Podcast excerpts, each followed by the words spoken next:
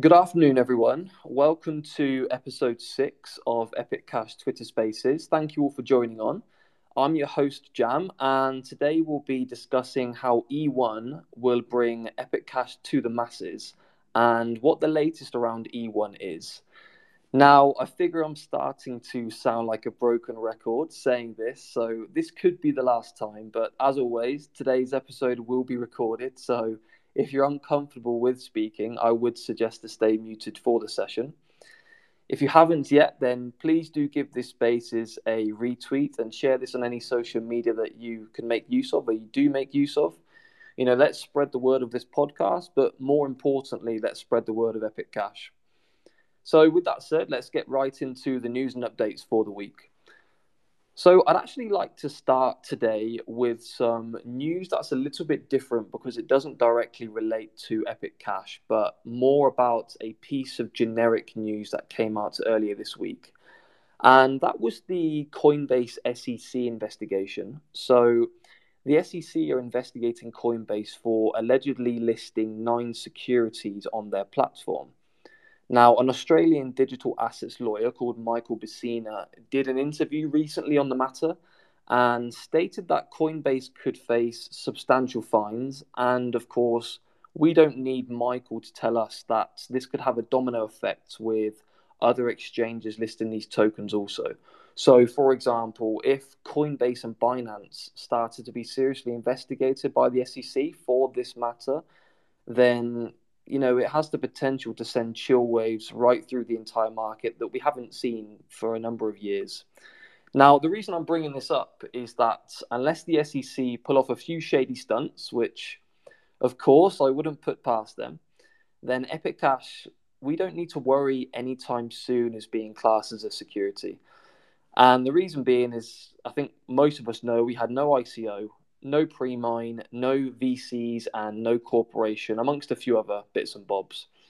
Now, these strategic choices were planned well in advance, and it has actually resulted in Epic Cash scoring a very high negative rating on the Crypto Rating Council rating system, which, of course, is a good thing in the context of ever being classed as a security.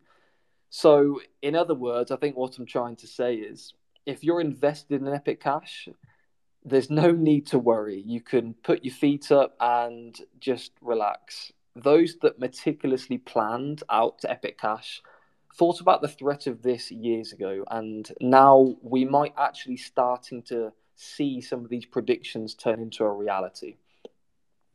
Now, moving on, Batuhan has been running a campaign throughout the week to raise money for the projects that he will be doing for Epic Cash over the next three months.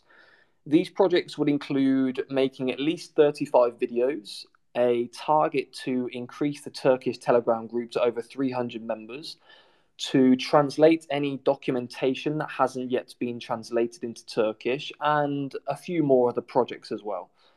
Now, Batuhan is a well known member excuse me. And he's continuing to do some great work for the project. So if you could spare even a few epic, it would go a long way in supporting him on his journey throughout the next three months.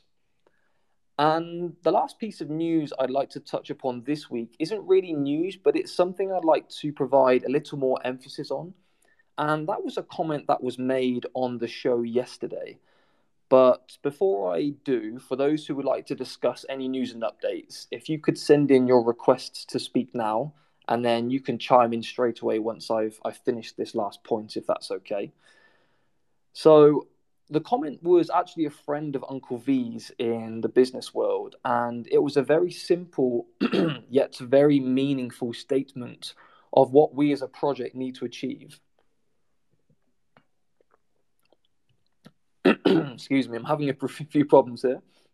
And that was to achieve mass adoption, you need the masses. Now, in order for us to achieve mass adoption, we're going to need more Uncle V's, we're going to need more Batuhans, we're going to need more Kims, aka Bad Wolves, we'll need more Mother Truckers, there are so many people that I could name as prime examples that I'll be here for the next 20 minutes reading all of the names out. So I think you guys get my point.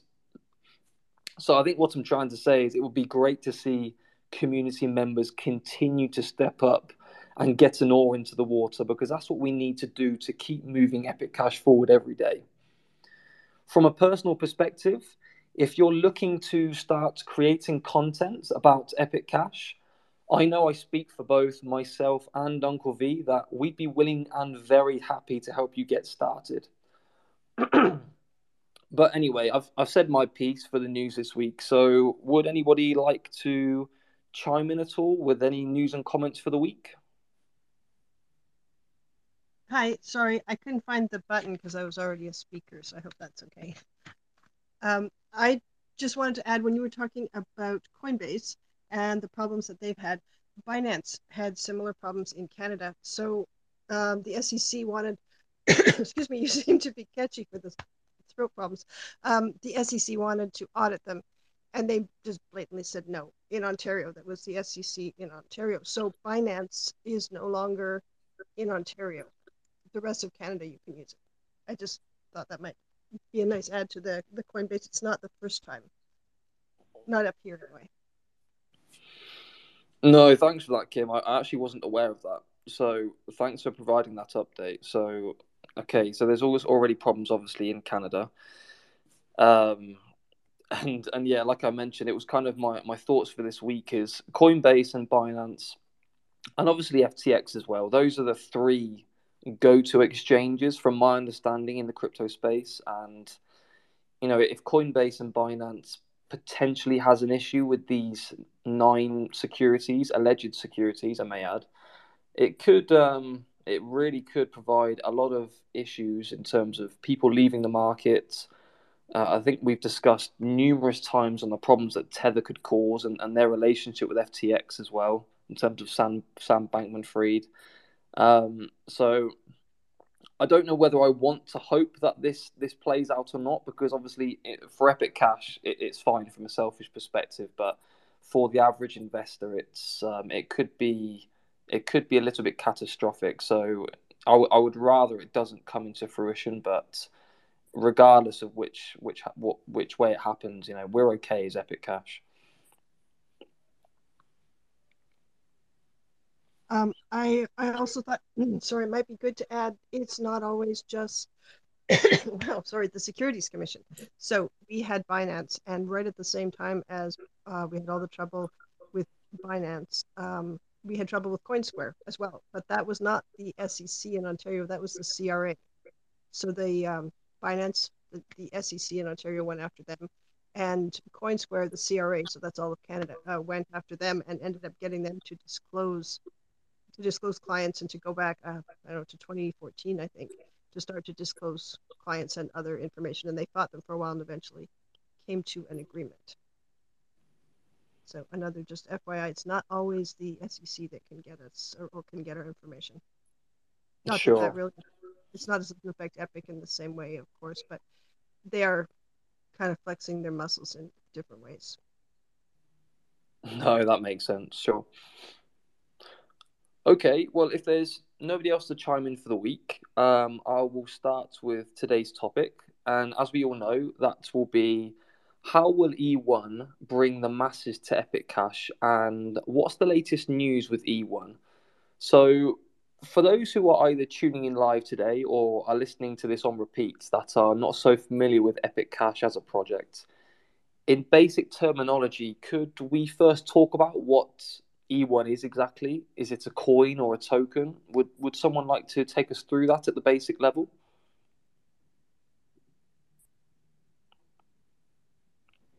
Yeah, I can take that one.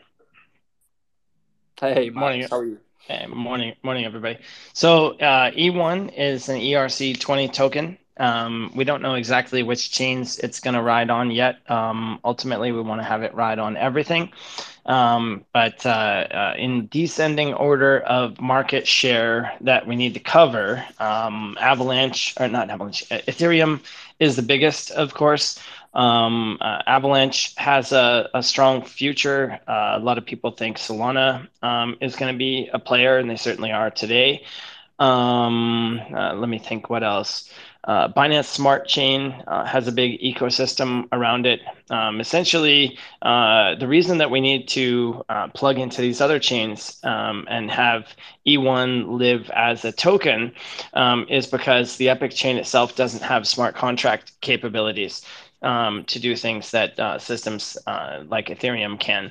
So by by wrapping Epic into an E1 token, um, it lets it ride around on other blockchains. So E1 is a token that contains a single Epic coin inside. Okay, thanks for that, Max. Thanks for that. Oh, yeah, thanks for that. I thought I was muted then. Thanks for that basic introduction, Max. I appreciate it. So, would any now that we know and understand what E1 is, would anyone like to talk us through what value E1 will bring to the crypto dollar EUSD and how it will provide, you know, part of the backbone for EUSD loans to become not only trustworthy but you know for it to be able to flourish as a medium of exchange. You know what, what value does e1 bring to to eusd as well?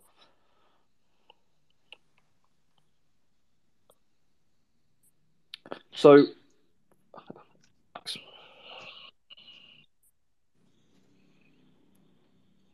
okay, so from my understanding, um, what E1 will bring is actually part of the redemption option for EUSD. So if we would like to redeem some of our Epic or, or E1, of course, wrapped Epic, then we could redeem the E1. Uh, sorry, we would um, take the EUSD and then redeem E1. That's my understanding. Yeah, let me let, let me speak to that because uh, it gets uh, confusing and it's important to, to talk about what we mean uh, by these terms. So, um, uh, uh, if you have an Epic coin, you can wrap it into an E1 token. That's also known as minting. so uh, this terminology exists in systems such as uh, uh, Ren, uh, Ren, Ren BTC. There's about two dozen different bridging systems that we've been benchmarking. So you you mint or wrap your coin into your Epic coin into an E1 token, and then the E1 token rides around on Avalanche, Binance Smart Chain, Ethereum, whatever, um, and you do uh, various things with it. The, obviously, the, the most fun thing that you could do is use it as collateral to issue yourself an EUSD loan. Um, that's probably the uh, uh, primary use case, certainly the main one. Um, so you'd be able to, uh, uh, to to take that E1 token uh, once you want to get it back into Epic form and unwrap it. Um, unwrap is also known as a burn. So when you burn or unwrap the token, um, it reveals the coin inside. So imagine if somebody mailed you an envelope that once you open it up, it has a physical coin inside. Um, that's kind of uh, what we're doing here. So um, the uh, E1 token is an input into the EUSD creation process. Okay, and I, I've heard you mention a number of times that there's, you know, north of more than 50 blockchains that we can target. I think I think the number you've mentioned is 56, give or take. Is there particular excitement or a particular target on, you know, three specific blockchains that you would like to get on? I imagine because E1 is a wrapped ERC20 token that Ethereum will be one of those three. Yeah, Ethereum, Ethereum for sure. That's the big one. Uh, the question is, which which other ones uh, will we cover? So uh, we're talking to a number of people, um, and and which which bridging technology solution we go with determines which chains we will be able to get um, in what order. So, for example, uh, Ren has Avalanche and Solana, uh, but Wanchain doesn't have either of those and has no plans to add Solana. So if we went with Wanchain, then we would be kind of cutting off the possibility of Solana. Um, so uh, basically, uh, the overall vision long term is that we want to connect Epic and uh, E1 into everywhere. Um, but uh, that will take some time. And so in the beginning, we're going to go number one based on market share, market size. So there's hundreds of billions of dollars in Ethereum land. So we want to access that uh, by focusing there uh, there first. But longer term, um, it's not clear if Ethereum is going to stay the winner, and there's some strong challengers. Ultimately, we don't want to have to have a crystal ball and pick the uh, winners out of all these competitors. Uh, we don't want to have to choose uh, who's going to win. We want to have a g- general solution that um, uh, no matter who wins, we uh, w- we are there. Um, so it's a, it's a bit of a moving target. Um, I would say the number one thing is market market cap. But then uh, secondary factor is whether we get community engagement and support, whether they are receptive and want us to be there. So for Solana, as an example, they have all this big, big time VC guys that are throwing huge money around and they don't really care about small fish. So they're not likely to be very interested. Whereas uh, somebody that's, uh, that, that's smaller or more niche um, may be, be more welcoming. So those are the two factors. Now, you mentioned some bridges, and I know that this has been discussed on Freeman U and a few other channels as well on chat, Telegram. Is there anything that's hindering us from attacking multiple bridge options? Is it, is it funding? Is it from a technology standpoint? It's it's Mimblewimble. Mimblewimble is different than every other blockchain, so we're uh, we're, we're uh, trundling on new territory and uh, but this is so critical. If you get one little thing wrong, um, then it can all blow up. We've all heard about um, things like the wormhole uh, uh, bridge uh, failure or hack. Uh, 320 million. Um, uh, Ronin, I think, got taken down for 650 million, uh, something like that. Um, so, at, in best case scenario, bridges are a point of friction and centralization, um, but they work. Worst case scenario is they they blow up, and there's all these these different trade offs. Uh, for example, the, the settlement time, how long it takes uh, to wrap and unwrap, uh, unwrap. The fees, um, what happens to the fees when, uh, when, when the network gets congested. So, for example, Solana has a bad habit of simply shutting down when the system gets overloaded. On Ethereum, it uh, at least when it's proof of work, it doesn't shut down, but it uh, uh, the gas fees go to the moon. So if your uh, business uh, use case is dependent on a fee being two dollars, and then all of a sudden it goes to eighty dollars, then maybe it'll wipe out five years of profits overnight, um, and that's no good. So uh, we're trying to take into account everything we've learned from the first ten years of uh, or dozen years of this space, um, and, and not make any mistakes. Sure, no, that makes sense. I actually wanted to go back to Ethereum because, as we all know, Ethereum has got by far the most total value locked in the blockchain space. And I'm sure you're aware, Max, that layer twos are slowly but surely becoming more into the frame, let's say. Obviously, we've had Arbitrum and Optimism for a while, but I'm sure you're aware of other developments like ZK Sync and Starknet. How mm-hmm. how will that work? Will we be able to have the ability at some point to transact with E1 on, on layer two so that you know the regular investor can avoid those Ethereum layer one fees? Yeah, yeah, absolutely. So um, we ultimately will get everywhere. Um, it's just a question of, of the route to get there. The problem with these various L2s is that they become kind of uh, uh, isolated liquidity islands. So you take your value off of L1 and take it down to Optimism or uh, ZK Sync or Polygon or whichever one you like. And then if you want to get it off uh, back up to L1 or onto another L2, then uh, you, you have to pay a bunch of gas, you have to wait, uh, you have to go through friction uh, uh steps. Um, there's, there's all kinds of, of challenges. So nobody has uh, the perfect solution yet. Um, it's a very active area uh, of development uh, that, that I've been studying for, for some years and will continue to. Um, but all we can do is all we can do and, and just keep our eyes open and uh, see what works. And uh, luckily, we've got the hive mind. So uh, Johnny and Alpha and Islo, um, if, if anyone wants to join the E1 group, it's t.me slash epic E1. There's a lot of great discussion going in there. Uh, with the hive mind that we have assembled, we'll definitely find uh, the, the right solution. It's looking like because Mimblewimble is unique and uh, because what we want to do um, has to be robust into the trillions, um, and we have to handle a large variety of unique situations and edge cases that others don't, um, that we may end up building building something novel. Um, so uh, don't want to give too much specific detail on that, but it's it's a huge, huge area um, of focus. Essentially, E1. Um, once we have that ability to wrap Epic into tokens and bridge off uh, bridge onto other blockchains, then it opens up all of uh, the future of DeFi on any chain basically anything innovative and interesting that anyone in the whole space does will automatically uh, be relevant to us um, once once we do this. So it's a big upfront investment, um, but once we do, then uh, we're set for a long, long time. And we also get to uh, to call our own shots and control our own destiny because we're not subject to uh, uh, the gun to the head like uh, Bitmart telling us what to do, and you have to have a market maker, and you have to do this, and fill out these forms, and turn your head and cough. So there's a lot of advantages to doing it this way. I've got I've actually got two follow up questions to that. It was um, a case of actually uh, this is just I don't know how important this actually is, but do you think more exchanges, centralized or, or decentralized, do you think that they're actually more likely to list E1 instead of Epic?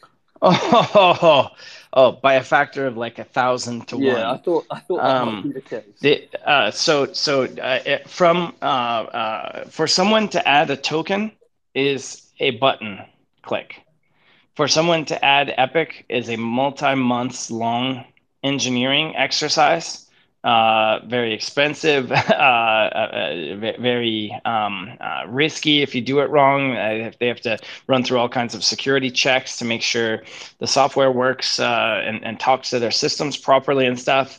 I mean, everybody here, or most people here, probably remember what a nightmare it was with Bitmart. How in the month or so we were on there, the thing didn't even work most of the time, and our blockchain was fine, but they couldn't get get their stuff to work. Um, and a lot of these hacks uh, where you, he- you hear about exchanges losing millions and hundreds of millions of dollars is because uh, software is complex and if you have all these moving parts and one is misconfigured then it can leave a door open for a bad guy to uh, to do something uh, bad. So um, uh, when it's just a token it's a button click nothing goes wrong. Um, uh, I think uh, it will really open open the floodgates um, to anyone that that wants to list Okay, and, and that was leading into my next question actually, and that was in terms of today we have an Epic Cash circulating supply of, of circa 14.7 million. Do you think, or what do people think about whether E1 will actually be more of the dominant token, let's say, instead of Epic Cash? Obviously, it's a wrapped Epic, so it's, it's basically the same thing, but do you actually foresee that there'll be more E1 circulating rather than Epic?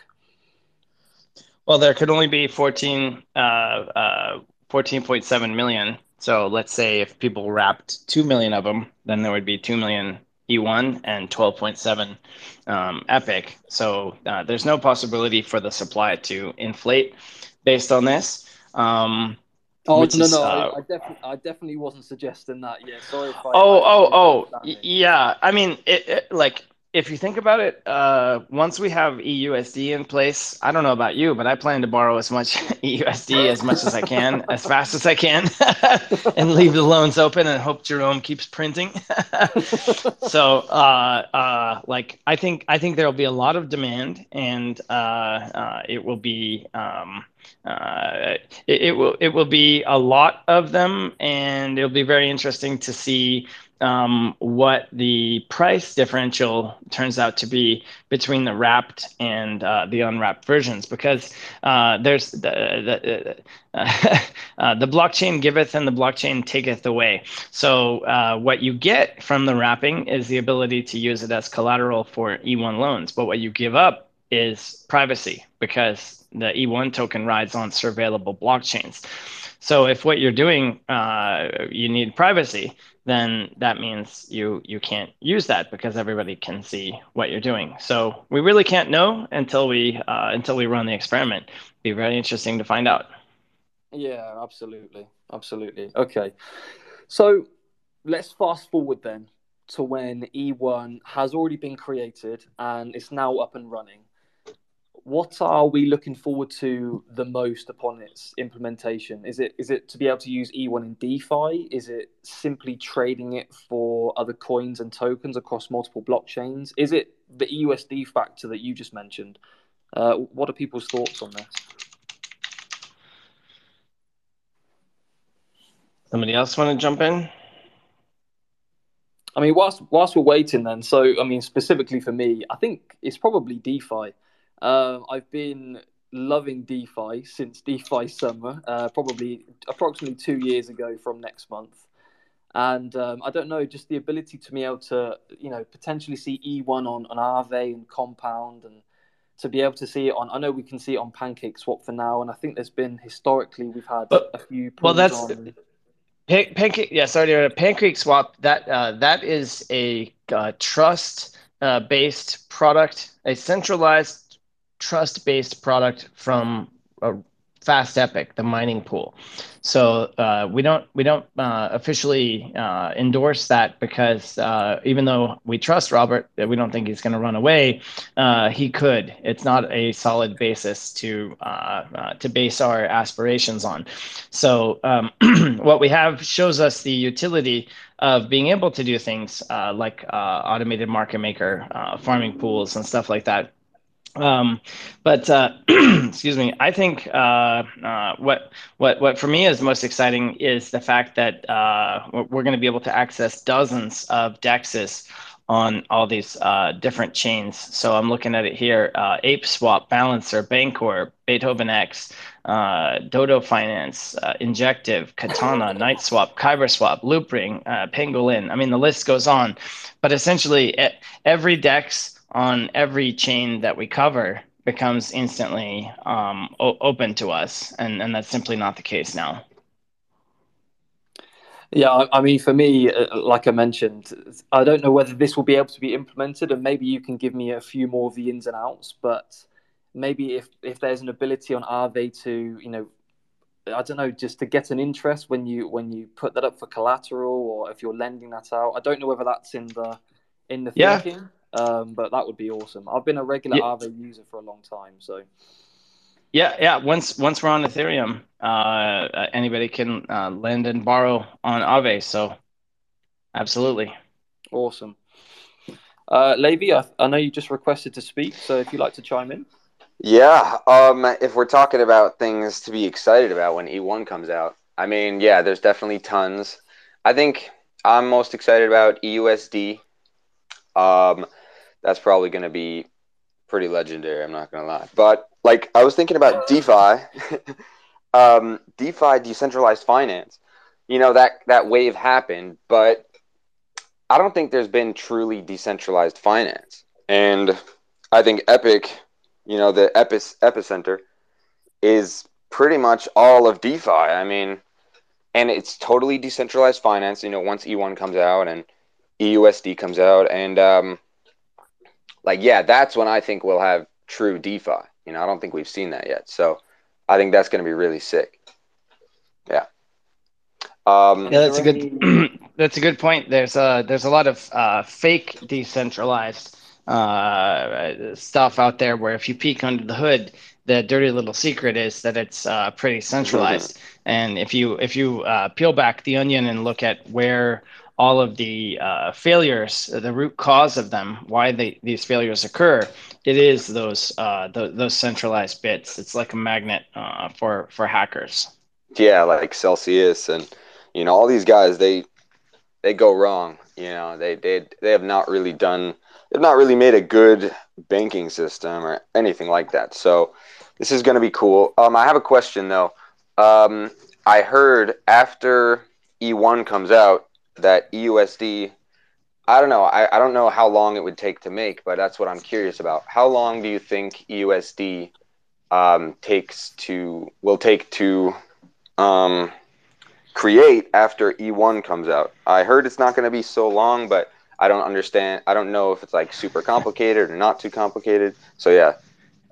Everything always takes a lot longer than I think, so I don't want to give any specific promises. Um, software development is really unpredictable because you don't know like once you encounter a bug or a roadblock you don't know how long it's going to take to uh, to solve it. Um, so that that's just one of those kind of uh, unsolvable uh, problems.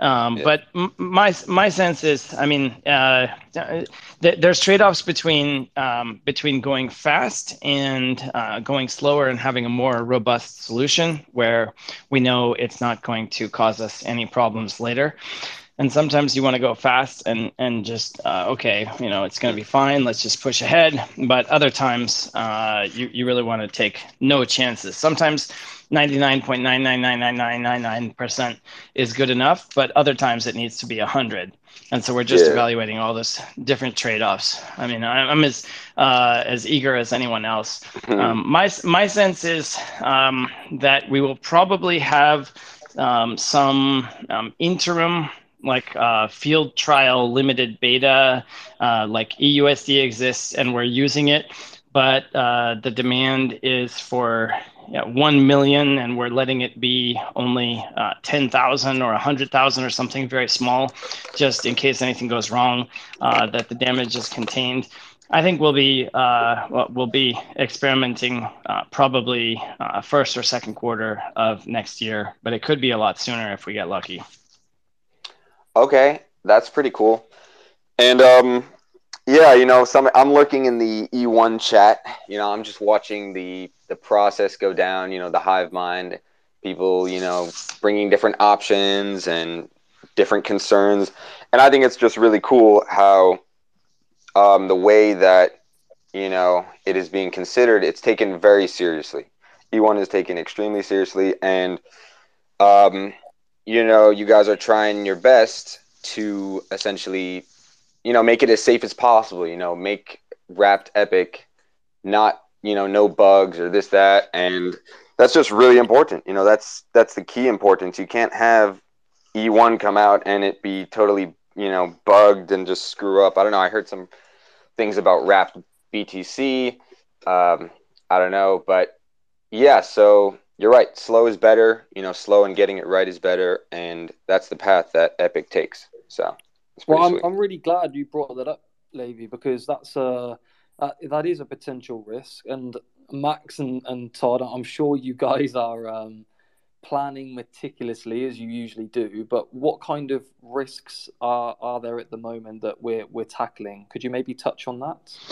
So, so WBTC is a centralized, permissioned, uh, trust-dependent product um, that is custodial based on the uh, coin holdings of BitGo.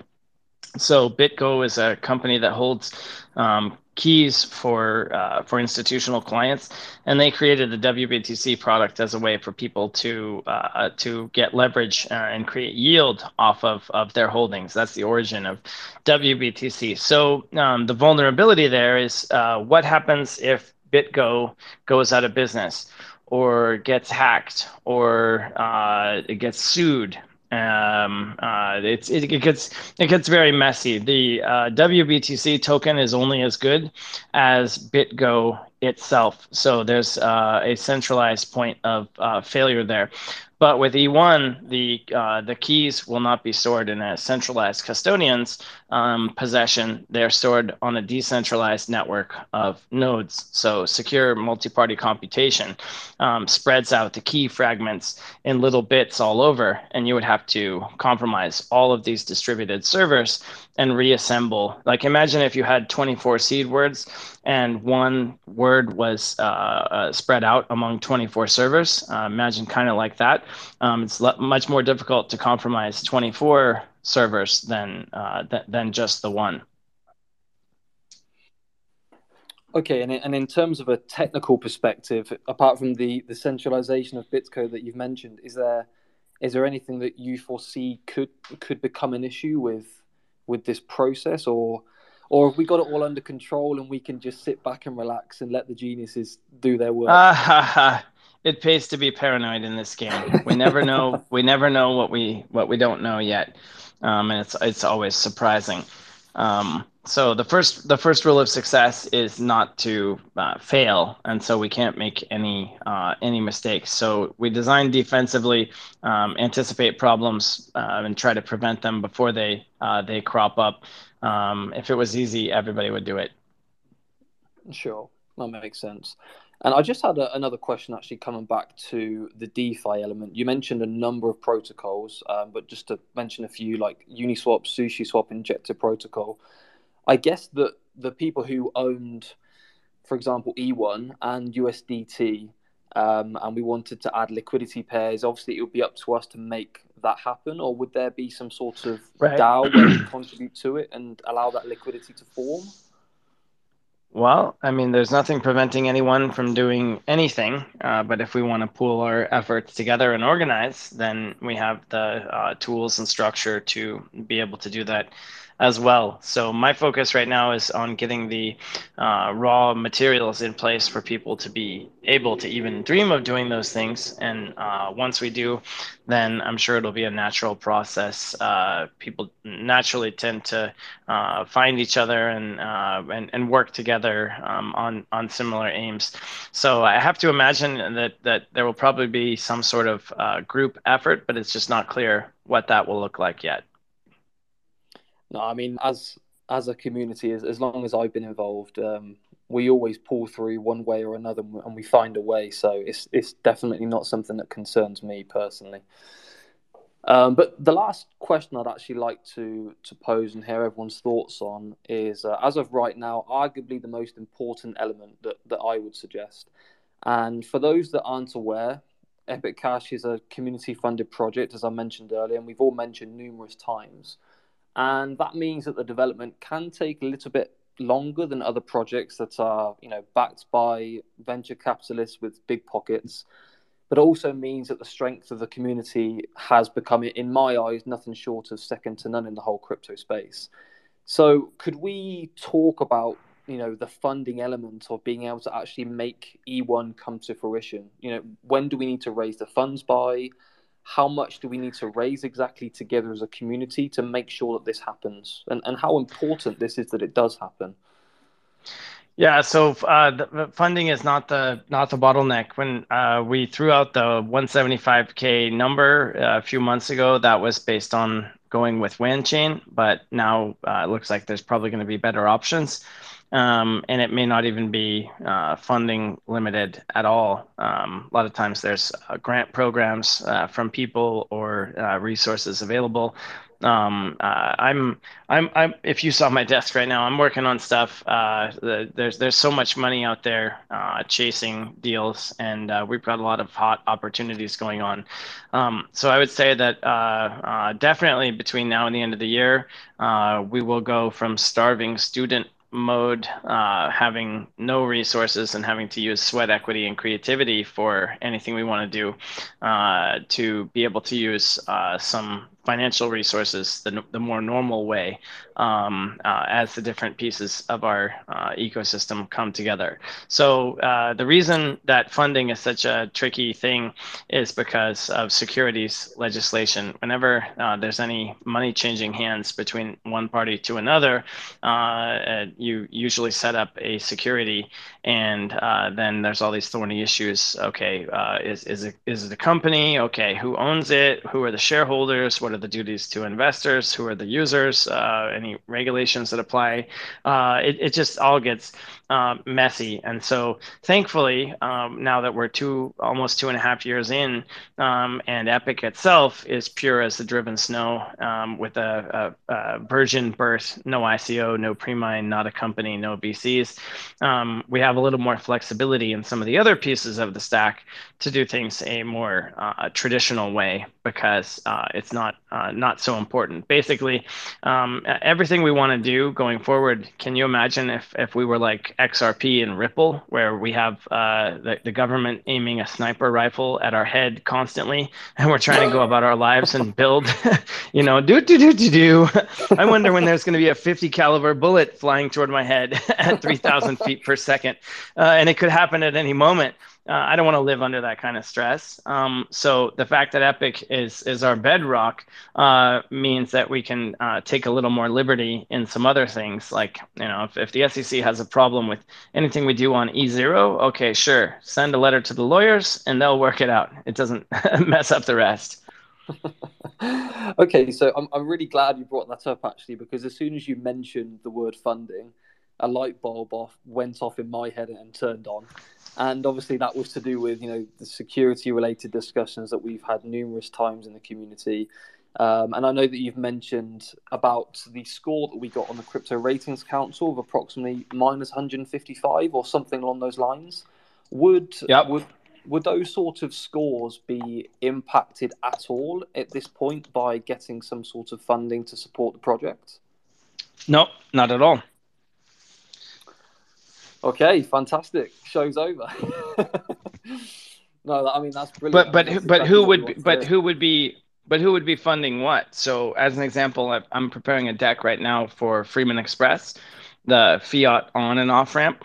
So investors buying shares in Freeman Express to offer services to the Epic community um, doesn't have anything to do with the actual uh, Epic free software itself, even though the presence and existence of Freeman Express um, uh, multiplies the value of Epic dramatically. So you can see how we have kind of a um, an, an, oblique approach uh, or an in, indirect impact on um, Epic itself. Epic is designed so that there are no uh, no investors, no shareholders. It's impossible to uh, invest in uh, the enterprise of Epic. Uh, if somebody wants to invest in Epic, they can just go uh, go go buy the coins. Uh, that's that's by design. So uh, the investment that is coming into our ecosystem is uh, into different buckets. Um, there's about a dozen startups that uh, are uh, in various stages of germination, um, and then the actual the the other protocols of of the stack. Um, some of those are suitable for VC support as well. So, for example, Eon Epicenter Open Network are equivalent of Ethereum aquarium is designed to be very investable um, by institutions because we need their uh, their support. So essentially, if we cut them in for a little bit of uh, our uh, of, of our rewards as we grow, then we get their support and they can uh, can open some doors. Uh, a peek behind the curtain. Uh, a big part of the reason that Epic is still only a dollar, despite being so great, is that um, institutional investors imagine the thousand digital asset hedge funds, as an example, hedge and venture funds, um, they don't custody their own coins. It's not like they go and set up a wallet and write down their seed words on a piece of paper. They use outsourced custody solutions from companies like Anchorage and Copper and Fireblocks and Metaco. And since uh, Epic is not supported by any of those, then no matter how much they like the story, how great uh, our uh, tech is, how great uh, the investment thesis is, how much money they can make, none of that matters because that one box isn't checked, which is can I custody this thing? So uh, the minute that they can custody it, then some of those people that are aware and do want to buy, uh, and I'm sure there must be some, they will be able to. Um, and so uh, part of the synergy that comes from uh, the ecosystem activity is that the banking partner for Freeman Express that does the fiat conversion, it's called Ibanera, I B A N E R A dot com, if you want to check it out. Um, uh, they uh, have a relationship with Fireblocks, the custody provider, and I was talking to them the other day, and they said, uh, "Well, we're gonna we're gonna lean on Fireblocks to get them to add you to custody." And I was like, "Excuse me, are you kidding me?" Because I called those guys guys uh, over a year ago, and they, they they said almost verbatim. They said, uh, "Where? When was this? I think it was." Um, I think it was like uh, early mid you know oh no summer summer 2021 so summer 2021 they said listen uh, we have uh, 500 million in vc funding. Uh, we have people offering us 10 million dollars to add us to their uh, to to our system. Uh, you're a little shrimp. We you know we don't care. You, you don't even matter. Like don't bother us little dog. I mean so arrogant and condescending. You you can't even imagine. Or maybe maybe you can. It, being called a shitcoin scammer every day for uh, you know ten thousand times. uh, welcome, welcome to my life, uh, for years. so uh, uh, so anyway, they were very dismissive and basically said, they said, look, if you get to a billion dollar market cap, if and you pay us millions of dollars, we might thinking of, we might think about adding you. Call us in Q3 of 2023. That was what they said last year. They said, We're booked up for two years. Don't call us. We'll call you. Click goodbye. And it took months to even get that phone call. So, uh, uh, like, wow. because there's only a few companies in uh, that very specific niche. If you if, if you want to sell your toothpaste at Walmart, then you got to go to Bentonville, Arkansas, and uh, make a pilgrimage to the uh, to the buyers there and, and persuade them to put your toothpaste on the shelf.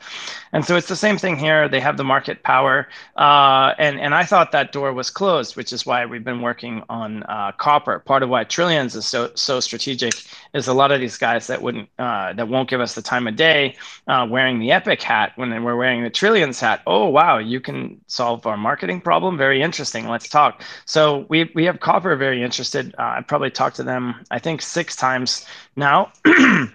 The only problem is their uh, their ask is a half a million dollars uh, to move wow. it to the front of the stack. Yeah, because that's what these VC funded uh, uh, startups do is they throw money at stuff. So they were like, look, you know, your story sounds great, but Near just paid us a half a million dollars to add them, and there's others like that behind it. So how can I persuade my bosses to add you? And you're saying you can't pay me anything when we could go charge these guys a half a million dollars and that's just the start. They they it was uh, half a million dollars plus two hundred thousand dollars a month in expected revenue stream uh, from the uh, the clients once oh, they add it. So the overall so the yeah so the overall number was closer to three million. So when Ibanera said, "Oh yeah, we're gonna call our buddies at Fireblocks and just tell them to add you," I was like, "Oh my god, oh, wow!" So it hasn't happened yet, and I don't want to count uh, count the chickens before they hatch. Um, but a lot of times, this uh, lateral, out of the box uh, thinking is what it takes to uh, uh to get these road blockers solved. wow, I mean, when you hear stories like that, it um, it blows your mind a little bit at the level of. Um, oh, I won't go there. I'll just I'll just skip over that part. We we'll, we'll focus on positivity for now. Um, I just had actually a question on E1 again. Um, obviously we've got Epic on Vitex. I'm assuming that we would see E1 on Vitex pretty sharpish after it became uh, you know became available. Mm-hmm. Fantastic. Yep, absolutely. Okay. And um, just a, just a question on Epic as well. Um, just going back to Epic Cash, is there any other decentralized exchanges that we're in talks with at the moment, or or that are proposing to list our token at all?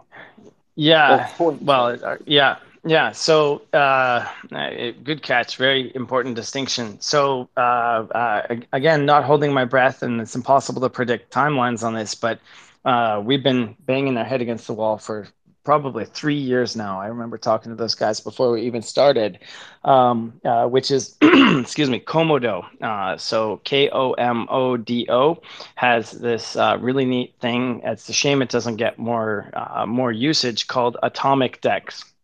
And so they offer an atomic swap, uh, atomic swap based uh, trading experience. I think they have uh, uh, uh they have the UTXO chains, so like BTC, uh, Doge, Dash, Decred, Digibyte, Zcash, Litecoin. they don't have Monero yet. That one's a, a little wonky. when anytime your tech is different than everything else, it creates a barrier. that's part of why Monero has kind of stalled out and can't get integrated into places. So those UTXO chains, like I just mentioned, and then the ERC20 uh, universe, also the BEP 20 universe, Binance Smart Chain, and they also have uh, um, which is QRC20. Not a lot of usage, but uh, I think it's uh, 400 million market cap or something. It got up to a few billion in the last cycle. So that's the other thing is uh, is the long tail um, and having a differentiated offering. If you want to, if you care about Qtum, and not many people do, but if you do, then there's not a lot of options uh, because it's kind of uh, kind of obscure. Whereas if you want to talk about Chainlink or something, um, everybody has that. So the competition is much fiercer for an asset like Chainlink than it is for Qtum itself or a QRC20 token um, trading on Qtum. So I think uh, that getting uh, Epic and E1 and EUSD and EMPL and all of our stuff into these other chain ecosystems gives us a way to help those chains be more relevant to more people and creates a, a link between um, us and them. There's no reason that somebody can't be a, a Qtum enthusiast as well as an Epic enthusiast and uh, cross pollinate. And I think we can get some of these chain ecosystems to uh, get there in the there or in the water and row and help support us, or at least that's my hope. Sure. So I mean, could we? Uh, I don't want to use the word expect. So um, you know, what what are your thoughts on the potential of having another Dex this year? For I don't want to put any pressure on. So if you know if you're if you have no idea, then that, that's completely fair enough. We can't control third parties, so I have no idea. Yeah, makes sense. Okay.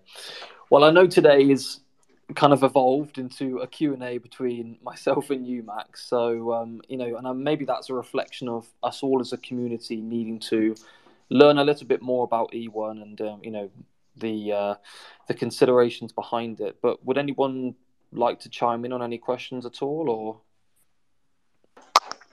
Yeah, um, I have one more uh, question on E1. So, um, how does how does the wrapping process work? Like, does it doesn't happen? I don't think it happens on like the mobile wallet. Does it happen on like Avalanche or maybe in the process of sending Epic to like Ethereum or something like that? You get you wrap it. Like, is that do we know how that looks like yet or i don't know max can you describe yeah, it so so i recommend going to uh, excuse me i recommend going hold on i'm gonna go mute so i can cough here give me one second